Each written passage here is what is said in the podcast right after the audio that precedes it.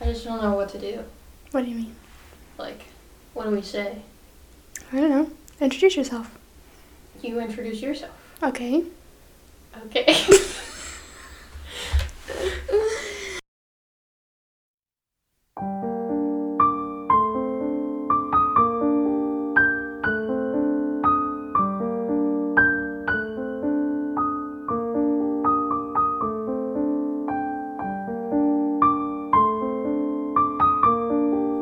Hello, Hello. welcome to our podcast. True crimes and story times. I'm Michelle, I'm Kirsten.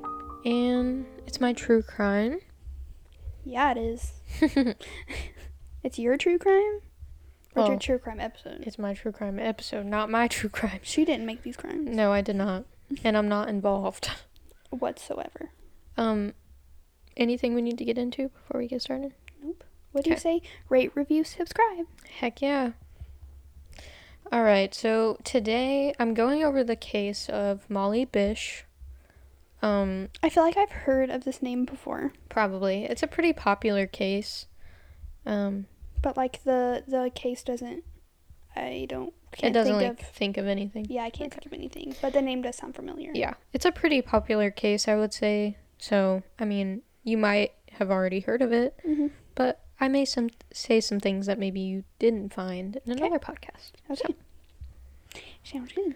Let's just get started. So, Molly was born on August 2nd of 1983, and she had blue eyes and blonde hair. That's really about all I could find out about Okay. her. She was a minor, and she was 16 when she disappeared, so couldn't really find a whole lot about her just because Mhm. she's a minor. The Okay. only other thing I could find is when Molly was about a year old, her family did live in Detroit, Michigan. And a young woman had been abducted while walking home from work and was later found murdered near their neighborhood. Yikes. So they ended up moving to Warren, Michigan, where the crime we're going to talk about takes place. Okay. Um, Warren had a population of 4,800, so not very many people at all. Mm-mm. Um, Molly was now 16 years old. Okay. So we're jumping, time jumping. Up. Um, she had gotten her first job as a lifeguard at Commons Pond in Warren, Michigan, which it looks like a pretty place for the most part. Like, honestly, I Mm-hmm. Yeah. w- I would swim there. Me too. Um, and like, I assume there's like a designated place to swim. At most lakes and ponds, they have Yeah. it like roped off. Mm-hmm. Um, so I assume that's where she was. Okay. So the pond is sort of isolated. It's kind of surrounded by mostly woods. Mhm. So it's a pretty nice place to hang out. Mm-hmm. And Molly's mother would later say, quote, Molly was very proud to be a lifeguard. She worked very hard for that, and she did get this position at Warren Pond. It's a beautiful location, but it's surrounded by woods and it is somewhat isolated. End quote. Okay. So on June 26th of 2000, Maggie, Molly's mother, dropped her off at work. Um, when she was going to drop Molly off, she did notice there was a man sitting in a white car in the parking lot Okay. when she dropped her off. Weird. Okay. So he was smoking a cigarette, and she said that she did look at him, but he didn't acknowledge her at all at this point. Um, I don't know how weird I would find it a man sitting in a parking lot at the pond. Yeah, it really that's true. depends It on if you depends can on- see the pond or not, because if you're just chilling in your car, like looking at the pond, but you also can catch an off vibe when somebody's off. Yeah, You know what I'm there's saying? definitely a vibe. Yeah. I, I, I don't know. I feel like when I'm out in public, mm-hmm. and I, I can always feel when something is off. or, Yeah, like sense get when you. something is off or something is weird. Mm-hmm. I agree. So she ended up escorting Molly to her post that day at the lifeguard post and just figured the man would be gone when she returned. Okay. But the man was still there when she got back. So they had apparently made eye contact several for several seconds as she's walking back to her car. Um, Maggie ended up sitting in her car and waited for the man to leave because she was concerned for Molly's safety right now. So after several minutes, he left, and um, Maggie would later say she did find his presence to be uncomfortable, Mhm. but she just put it in the back of her mind and like went about her day because, I mean, he left, so not a big deal. He- It it could have been a situation where, maybe he did have bad intentions, hmm and he was sitting there like waiting for her to leave, and then he Mhm. was like, "Oh, she's probably waiting for me to leave because we made eye contact. Like Yeah, she knows I'm sitting here." right. So maybe he left for a while and came back. Maybe. I don't know. So to the next day, we're gonna Okay. we're on June twenty seventh now. 'Kay. Um, same year. Um, Maggie went to go drop Molly off, and she was in the parking lot. She didn't see the man there. Okay. So the only thing she noticed in the parking lot, there was a truck unloading sand for the beach. So she felt Molly was safe because there was workers unloading sand onto the beach and stuff. So they would be around where Molly is. So she Mm-hmm. Right. figured she was safe and she could go ahead and head home. Okay. Um, this was only Molly's seventh day at work, by the way. Okay. I thought that was crazy. Yeah. Um, so after a few hours, after she dropped Molly off, Maggie got a phone call from the police. Several people reported there was no lifeguard at the pond. Hmm. But how could that be? Because she had just dropped Molly off a few hours ago. Mhm. So Maggie rushed back to Commons Pond and she found Molly's flip flops, chair, first aid kit, radio, and lunch. It was all just sitting on the shore. But there was no sign of Molly or a sign of a struggle. Like she put this stuff there and like Yeah. And it was just, just disappeared. and um, police would search the surrounding woods and the pond, but they came up with nothing. And this is another statement from Maggie. Quote, it's hard for me to describe that sinking hollow feeling you have as divers are looking for your daughter, as dogs are combing the woods, and police officers are searching and interviewing people. And I almost immediately began to think that something really horrible happened. end quote. Um, this actually ended up becoming the largest and most expensive search for a missing person in Massachusetts. Wow. And at this point, Molly could not be found. I couldn't imagine that like being a mom and Mhm. like dropping your daughter off at work, just another day of work, Yeah. and then getting a phone call from the police that she's missing. Yeah. Like that It's scary. has to be the most gut wrenching feeling. Seriously. It's very scary to think about. Yeah. So, her family and, pl- and the police were absolutely certain she had been abducted at this point Mhm. because where else would she be? Right. She was a really responsible girl as Right. far as uh, the research said. So, um, so that man that Maggie had seen the day previous was not in the parking lot like the day before, right? Right. That truck that was just unloading sand for the beach was there. Mhm. Well, the driver of the truck would later report that he did see the man in the parking lot just a few minutes before Maggie and Molly arrived. He Hmm. matched the description and the white car. Mm. So maybe he remembered what time she dropped her off and was like, I better skedaddle on out of here so she don't Mhm. see me. And then he came back.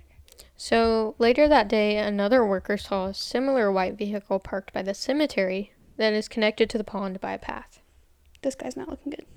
So police would try and use this lead as much as possible to identify Molly's abductor. Mhm. They examined sex offenders in the area, but unfortunately, they found nothing. Um, after Molly had disappeared, her family made a website to try and get more publicity to the case, and they also set up an email chain to get word out about Molly's disappearance. And over 30,000 people would receive emails about Molly's disappearance. That's crazy. So now we're in 2001, and Maggie contacted a famous sketch artist, and her name is Jeanne Boylan. 'Kay. She agreed to make a composite sketch of what Maggie thinks is Molly's abductor, at least the man that she saw in the white car. Okay. So they ended up meeting at a bed and breakfast, and for nine hours they chatted while Jeanne worked on the composite sketch. Okay. So once she finished, Maggie felt that the sketch was pretty spot on for the most part Mhm. but she f- said she felt like something was missing from the sketch, and she actually asked Jan to update the sketch with the man holding a cigarette because he was smoking a cigarette. hmm So the next day, Jan updated it, and Maggie was certain that the composite was like spot on. She's like, "Yep, that's him." Hmm. So in September of 2002, the case of Molly Bish would be aired, and it was also featured on Haunting Evidence, America's Most Wanted, Disappeared, and On the Case with Paula Zan. Wow. In June of 2003, Molly's body was found. That's not good. A hunter had seen a blue bathing suit in the woods in late fall of 2002. So the body was found in 2003. He found the bathing suit in 2002. So it took him a while to get everything. Mm-hmm. Okay, sorry. She was found at a place called Whiskey Hill and was five miles from her home. Wow. And I did put a map here. I'll post the map on our socials as well. Yeah, so she was found way far from The pond. the pond. mm-hmm. Wow. So, DNA tests were done on the bones from the left arm and right shin because that is all they had found at first. They were trying to gather all of the bones and things like right, that. I was getting ready to say it's been like two year, three years, Mhm. and so the body's probably already all the way decomposed or close to it. So, they also compared dental records to a tooth they found. Okay. And a quote from District Attorney John Conte um, We have uncovered the remains, and they are now in the hands of our state police detectives. All of the remains were recovered within a circumference of a thousand feet. That's a, kind of a big circumference. Mhm. Another quote We believe that it was a shallow burial because all of the bones were found on the surface. Mm. And then the last quote We have 11 people that failed a lie detector test. These leads will be put into our computer base with the help of the state police. We are going to search every single lead that we have. The body was found in Palmer, five miles from Cummins Pond. Leads us to believe that it may be a local person. Interesting. So, no cause of death could be determined, obviously, because Big- her body was decomposed. Yeah. Um, and they found bones lying around. You know, at that point, it's hard. Right. But the manner of death was definitely ruled a homicide. Right. Because she did not just go into those woods and, And just die. Mm. just sit and dis- decompose. Yeah. Right. So in 2004, Maggie and John Bish, which are Molly's parents, founded the Molly Bish Center and Foundation in collaboration with Anna Maria College. And it is an organization that is devoted to promoting child safety through education and prevention. Nice. Now we're going to get into the persons of interest. Okay. So there are several persons of interest in this case, or at Okay. least there were. So stay with me here. I'm going to try to make it as clear as possible, Okay. not as confusing. So, Okay. first we start with the sex offender. His name was Robert Bruno. We don't talk about Bruno. Sorry. Not this Bruno. in 2007, he tried to abduct and assault a jogger in Broomfield, which is just a few miles outside of Warren. Okay. And he also matches the description, but nothing ever came of it. So in 2009, a convicted murderer, Rodney Stranger, was named as a suspect. He had actually lived in the same area as Molly when she disappeared. Okay. And he also lived close to the YMCA, which is where Molly got her lifeguard license. Okay. And he frequented the pond and the wooded area where her body was found. Okay. And he matched the composite sketch. So this guy's pretty sounds pretty accurate. So his girlfriend even claimed that he may have been involved in the murders that happened in Massachusetts before he murdered her. What? He murdered his girlfriend. And she told police before she was murdered that he may have been involved in murders that happened in Massachusetts and then she was murdered. by him. The fuck?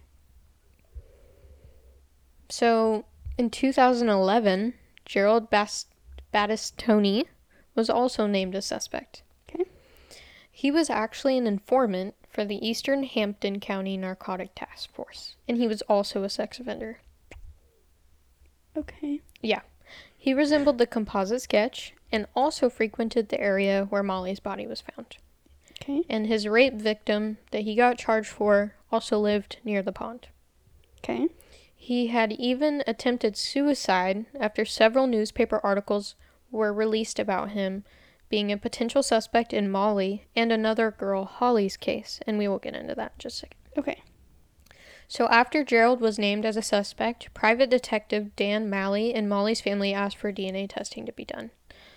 Um, Massachusetts State Police sent DNA evidence to Texas, and Gerald died at Oh. Lumel Shattuck Hospital in Jamaica Plain in November of 2014.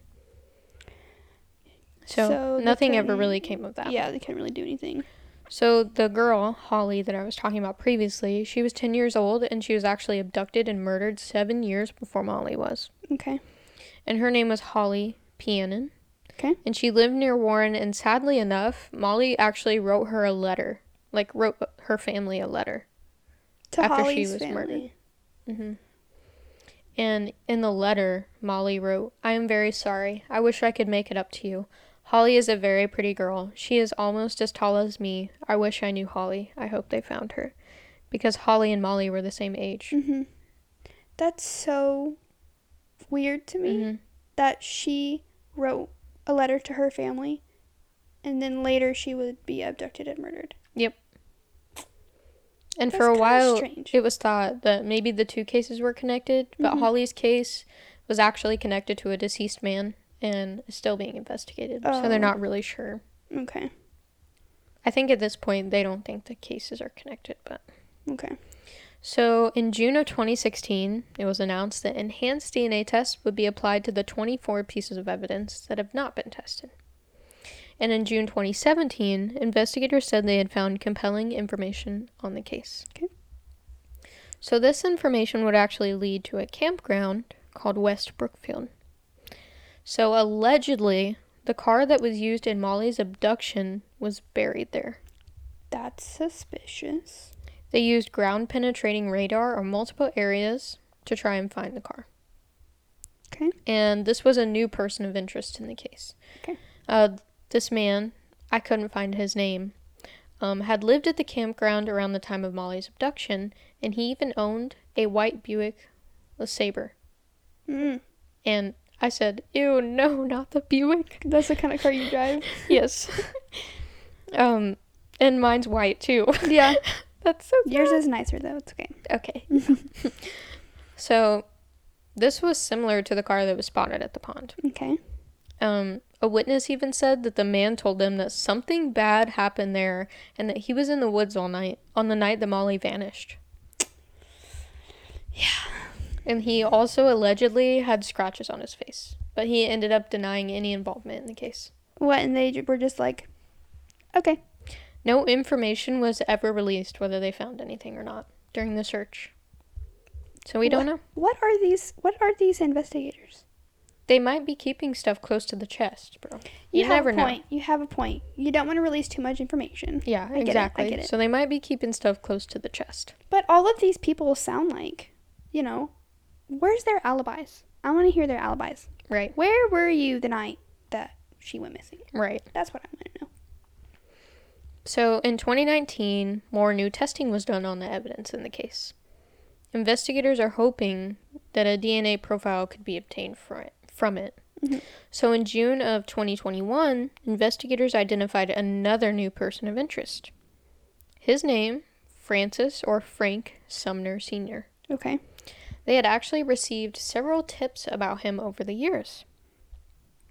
Now they were able to corroborate, corroborate, corroborate, corroborate, and verify the information given to them in the tips they received. Okay. This is a quote from Molly and John Bish after they heard about this information. Okay. It is with grateful hearts that we extend our appreciation to the work of the Massachusetts State Police detectives, particularly Detective Michael McDonald and Worcester District Attorney's Office, and the determination of both former DNA, DA John Conte and current DA Joe Early. To the reporters who shared Molly's story, we cannot be here today without your help. To our family and friends, we are forever grateful for your love and strength supporting us over the past 21 years. Our hearts are heavy with our loss and the reality of what may have happened to our daughter, but we are hopeful that there will be resolution and that no one else will ever be harmed. We are proud of Molly's legacy of keeping children safe, advocating for families, and we feel it is most strongly right now reflected in our community. Thank you to those brave people who provided tips and information to the detectives. We recognize how hard and scary that can be. Our community took action on June 27, 2000, and they have not stopped supporting our search for the person responsible for hurting our Molly. You have buoyed us. When they say it takes a village to raise a child, our village in Warren, Massachusetts has carried our broken hearts and now helps us heal. We are so grateful for each and every one of you. Thank you. Um. Almost makes you tear up. Yeah. But you said that was Molly and John. You mean Maggie and John? Oh, yes, Yes, sorry. It's okay. I keep getting their names mixed up. It's okay. It's Maggie, not Molly. Sorry about that. but yeah, when they say it really does take a village to raise a child, Mhm. it really does take a village. Yeah. Um, but it's good to know that like their village like helped them throughout their hard time. For sure. So Frank had been convicted of kidnapping and raping a 21-year-old woman who went to his auto repair shop in 1981. Okay. He lured her to a nearby apartment and attacked her. And when the victim tried to push Frank away, he said, Give it to me or I'll kill you. Yikes. So he was convicted of aggravated rape and kidnapping in 1982 because of this. Okay. Um, he was sentenced to concurrent sentences of 15 to 18 years on the rape charge and 9 to 10 years on the kidnapping charges. But he actually received parole in 1998. What the fuck? This was two years before Molly's disappearance. I don't get it. I don't get it. I don't get it. How are they gonna give this guy parole? Yeah. How are they gonna let him out early on parole Right. when he raped and kidnapped hmm a 21 year old? Yeah. Who And just you're just walked gonna- up to his auto shop. Yeah. And you're just gonna be like, well, you know, you can get out on parole. Right. You'll be fine out in Literally. out in the world. I don't get it. Stupid. I- yeah. Our l- legal system sucks. hmm Anyway, So he lived in Spencer, Leicester, and Worcester areas. And sorry if I butchered that. I'm not from Massachusetts, and that stuff is hard. Massachusetts has some weird I know. named I know. cities. So these towns aren't far from where Molly vanished. Okay. Um, and he also resembled the composite sketch. Mhm. On top of that, this man, this man had more than a 20 page criminal record. What the? F- He was constantly in and out of prison and jail. and they didn't realize this. Like after he was arrested the first few times, they're like, "Hmm, you got kind of a long record. You know, maybe you should do a little more time. Yeah, right? Just Nope. in and out, in and out, in and out." Forget it. And he died in 2016. Of course he did. Of course. he So Francis Sumner Jr. is incarcerated at the London Correctional Institution in Ohio for aggravated robbery, according to records from the Ohio Department of Rehabilitation and Correction. And this year, in 2022, results from a DNA test on Frank's son proved that he was not a match. So Frank Sumner Sr. was not a match to Molly's case. Okay, okay, okay. So yes, that's that's why I paused. I Yeah. was confused. Frank Senior hmm was the one who was in prison and had a twenty-page Yes. criminal record. Mhm. His son is also in prison. is also in prison. Okay, and, they, tested, his, DNA. Mhm. Okay, And it said that Frank was not a match. Frank Sr. okay, okay. Um, Molly's sister made a couple statements I would like to read. Okay. And this is after she found out that Frank Sr. was not a match. She said, quote, I know they're still searching and conducting some further tests and still looking into Frank Sumner for more information. Um, my mom in the past has often compared these feelings that we have right now to being on a roller coaster. You always have hope. Hope is an eternal blessing that I hope I never run out of, but it's disappointing. This has been a long journey. There's been a lot of errors in Molly's case. The crime scene wasn't preserved. Our local police did not know how to look for a missing person. There was some tunnel vision with Molly's boyfriend initially, and there have been lost samples in the past. And right up to learning about Mr. Sumner and his DNA not being in the coded system, there's been a lot of challenges in this case. It's very difficult to navigate, and I'm disappointed in the Worcester County District Attorney and state police because it's hard for us to understand why they feel so strongly about this particular person without any further reasoning. I don't even get the privilege of knowing what kind of DNA tests are being done. Instead, they tell me that they can't tell me about DNA, and that's been really hard. Over this time, I've earned a doctorate degree. I just feel like there's nothing that I can do that's enough to get the information so that I can sleep at night. I've always been told by the investigators, well, they sleep at night, but the problem remains is that I don't. Yeah, I don't know why they wouldn't be able to tell her about the DNA. Tell I don't anybody know. about the DNA and what's being tested. Yeah. I mean, just because the DNA doesn't match doesn't mean he couldn't have involvement. Yeah, that's true. And it seems like they're all basing it off of the DNA, Mhm. which her body was already well, decomposed. that's the hard evidence that they need to charge somebody. is the DNA. Yeah. But And they have received around 100 tips in the past year relating to Frank Sumner Sr. Mhm. So I don't know. It could just be people calling in and saying stuff that's right, So who even knows? I don't know. I believe that there's still a hundred thousand dollar reward for any information leading to the arrest for the murder of Molly Bish. Mm-hmm. So, um, to this day, the Molly Bish Foundation has distributed over 125,000 complimentary child identification kits that contain a photograph and professional fingerprints that can be used to help locate a missing child. You didn't invest in those. In addition to hosting child safety events at local schools, daycare centers, and community sponsored events, Maggie and John established the first Missing Children's Day vigil in Massachusetts. Maggie and John are members of Team Hope, AIMCO, serve on the board of directors of Rad Kids, and have received innumerable accommodations. Sorry, I don't know why that was so hard to say. But if you have any tips about the Molly Bish case, there is an anonymous tip line you can call at 508 453 7575. And don't call with random bullshit. Just because you want to try and get the reward. Or They because don't you work just like that. want some attention. Yes, no. Only, real call tips. If you know, have im- any other information about this case. So no one's ever been charged with the murder of Molly Bish. It's still technically unsolved, but they Mhm. did find her body so they could put her to rest.